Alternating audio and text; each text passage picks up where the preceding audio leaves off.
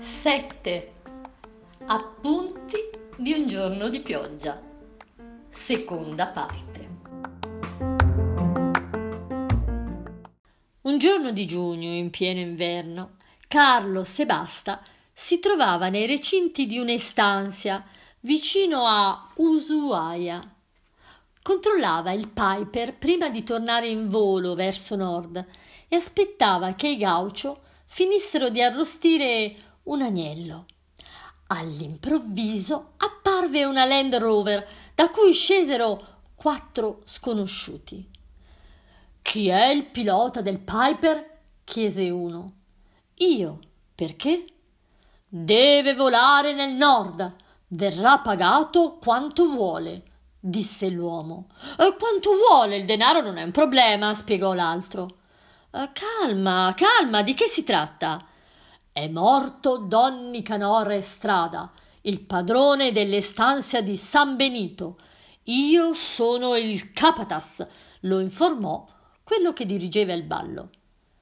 Sentite condoglianze, ma io che cosa c'entro? Lei deve portarlo fino a Comodoro Rivadavia. Laggiù lo stanno aspettando i parenti con la veglia funebre pronta. Don Nicanor deve essere sepolto nel Pantheon di famiglia. Quei tipi non sapevano cosa dicevano. L'estanzia San Benito è a Rio Grande e Comodoro Rivadavia dista circa 800 chilometri sempre che si voli in linea retta. Eh, mi dispiace, il mio aereo non ha abbastanza autonomia. Ho carburante sufficiente per volare solo fino a Punta Arenas. Si scusò Carlos e basta. Lei ce lo porterà. Non ha sentito di chi si tratta? insistette il capatas. No, no, non, non ce lo porto. E tanto per intenderci, sono io a decidere quando volo, dove volo e chi sono i miei passeggeri. Lei non ha capito. Se si rifiuta di portare Don Nicanore strada, non volerà più né in Patagonia, né nella Terra del Fuoco, né in nessun'altra dannata parte del mondo.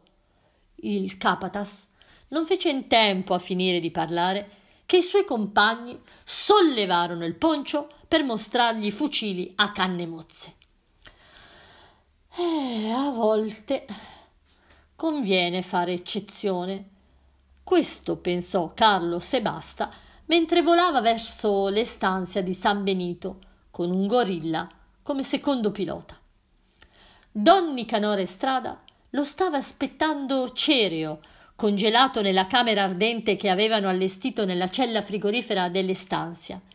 Centinaia di agnelli appesi tenevano compagnia al padron alcuni gaucho e peones bevevano mate e fumavano guardando con rispetto il cadavere. È enorme, disse quando lo vide. Come tutti gli strada, un metro e novantotto, spiegò il capatas. Non c'entra. Un pacco del genere non entra nel Piper, dichiarò Carlo Sebasta. Abbia più rispetto per Don Nicanor. C'entra, insistette il capatas.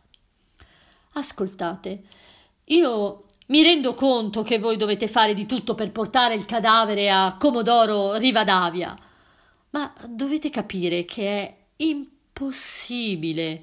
Questo aereo è un Piper, un quattro posti.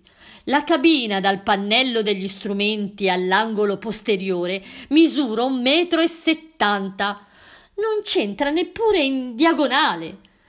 L'idea è che lo trasporti sdraiato o seduto, così c'entra. Nemmeno. Il sedile posteriore misura 90 centimetri di larghezza. Sdraiato non c'entra. E quanto a metterlo seduto, da quanto tempo è morto? Quattro giorni, perché? Quattro giorni. È più duro di un palo per il congelamento e per una cosa che si chiama rigor mortis. Dovrete spezzargli la spina dorsale e non credo che farà piacere alla famiglia. Merda, è vero, assentì il capatas. Il morto, oltre che altissimo, era molto robusto. Senza vestiti doveva pesare i suoi buoni 120 chili e lì disteso, tutto agghindato da autentico gaucho, speroni d'argento, stivali di cuoio, fasce, cinturone in cuoio e argento, coltello e poncio. Doveva passare i 150 chili. Senta, non può smontare una parte del tettuccio? chiese il capatas. Anche tutto. Ma così mi congelo anch'io. Solo una parte, quanto basta per far entrare il corpo. Può volare a bassa quota. Lei è matto. Vuole che lo trasporti in piedi. In qualche modo lo trasporterai, figlio di puttana! strillò il capatas, schiacciandogli il naso con la canna di una 38. Eh, lo trasportò. Dopo aver tolto lo sportello del secondo pilota e aver legato il morto a un asse di legno, lo infilarono nel Piper. Prima entrarono i piedi, che furono ben legati alla base del sedile posteriore. La vita restò sopra lo schienale del sedile del secondo pilota. Parte del tronco, le spalle e la testa rimasero fuori. Lo misero a pancia in su, per cui sembrava che guardasse l'ala destra.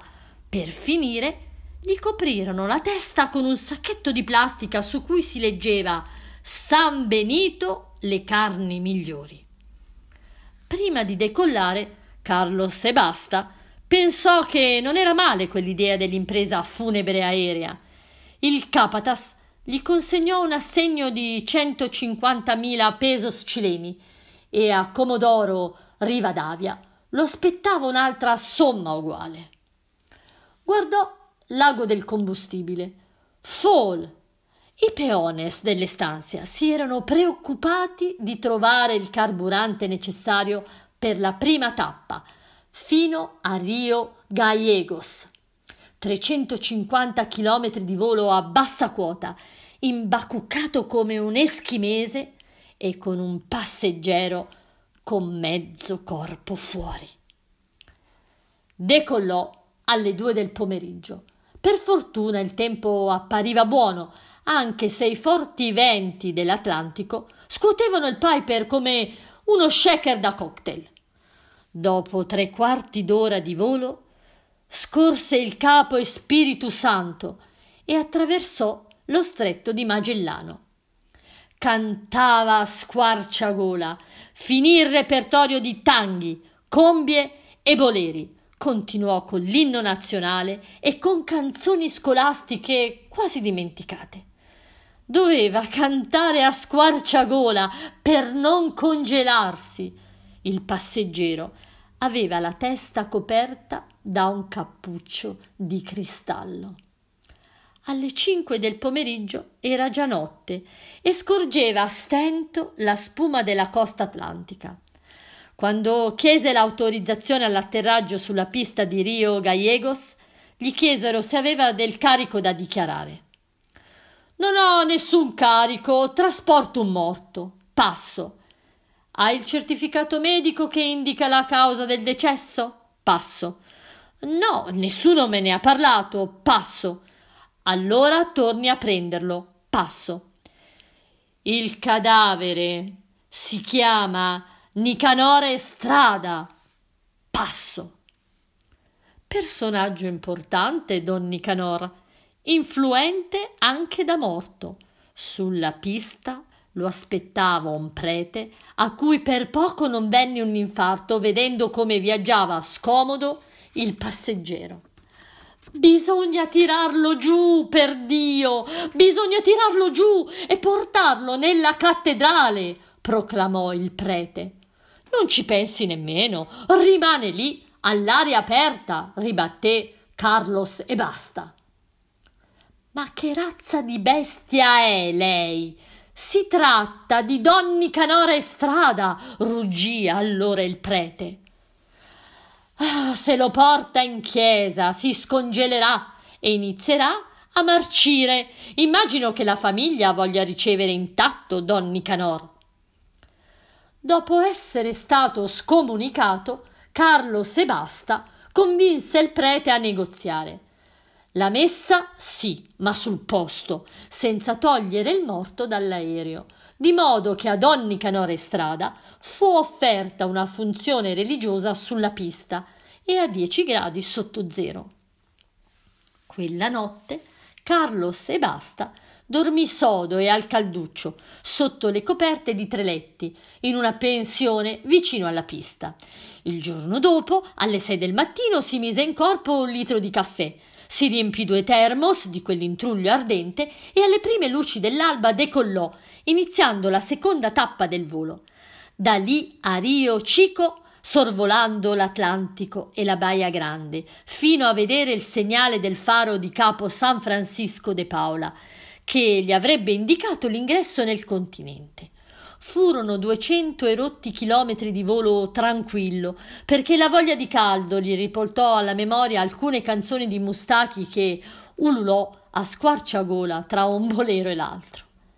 Alle dieci del mattino, dopo essersi rifornito di carburante a Rio Chico, iniziò la terza tappa del tour funerario, fino a Las Martinetas, un villaggio distante altri 200 chilometri, abbastanza lontano dalla costa. Volò, seguendo la linea della strada che porta a Comodoro Rivadavia. Sotto scorreva veloce la pampa, le greggi di pecore e gruppi di nandù, che dall'alto sembravano polli grotteschi con il culo in aria. I nandù fuggivano spaventati dal rumore del piper. La invito a pranzo, Don Nica! Disse al passeggero prima di atterrare. Ma lui non aprì bocca, forse era seccato per colpa delle sue canzoni o della sua voce. Alle due del pomeriggio Carlo Sebasta e Don Nicanore Strada iniziarono l'ultima tappa del viaggio, altri duecento chilometri e sarebbero arrivati a Comodoro Rivadavia. Non c'era una nuvola in cielo, il sole si rifletteva sul cappuccio congelato del morto. E Carlo Sebasta continuava a cantare ormai mezzo afono, giurando che la prima cosa che avrebbe fatto al suo ritorno in Cile sarebbe stato prendere un insegnante di canto. Quando chiese il permesso di atterrare a Comodoro Rivadavia, gli chiesero perché volasse così a bassa quota il radar delle forze aeree argentine lo aveva segnalato a stento. È che trasporto un cadavere, un cadavere illustre, passo.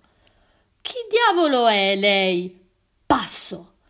Aereo pompe funebri australi, passo, rispose Carlo Sebasta con il patetico filo di voce che gli restava.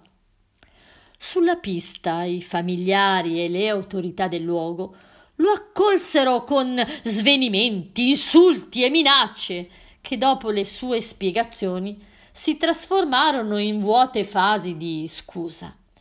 Per inseguire il secondo assegno, Carlo Sebasta si vide costretto a prendere parte al corteo funebre. Al cimitero lo aspettava una sorpresa. Dopo una messa solenne, il corteo si diresse verso la cappella di famiglia, una sorta di palazzo di marmo bianco, e lì, dopo aver tirato fuori il morto dalla cassa, con l'aiuto di una gru, lo sollevarono per le ascelle, gli misero in testa un cappello da gaucho e alla fine lo calarono in una fossa enorme. Carlo Sebasta si affacciò al bordo Sotto c'era un cavallo imbalsamato. Don Nicanore Strada fu sepolto in sella al suo cavallo. E poi cosa successe? Gli chiedo mentre il temporale aumenta di intensità. E riscossi i soldi, salutai i parenti e tornai indietro. Tu attizza il fuoco, io vado a prendere un pezzo di carne da fare alla brace, dice Carlo Sebasta, allontanandosi pigramente. è il mio più vecchio amico e il migliore. Spesso, quando sono lontano dal sud del mondo, eh, penso a lui e tremo all'idea che gli possa essere successo qualcosa di terribile. E tremo, anche qui, vedendo le ammaccature che presenta la fusoliera del Piper. Carlo e Bastas ritorna con una costata d'agnello. Che cosa ha intenzione di fare, Carlitos? Una grigliata? No, mi riferisco a dopo, a domani, non so. Volare. Non appena il tempo migliora, ti porterò a fare un giro sul golfo Elefantes. Sei venuto per vedere le balene, no? Beh, le vedrai, dice Carlo Sebasta mentre sparge del rosmarino sulla carne, osservando con occhi infantili ora il fuoco, ora me, ora l'aereo che come un compagno si ripara con noi nell'hangar dalla pioggia del sud del mondo.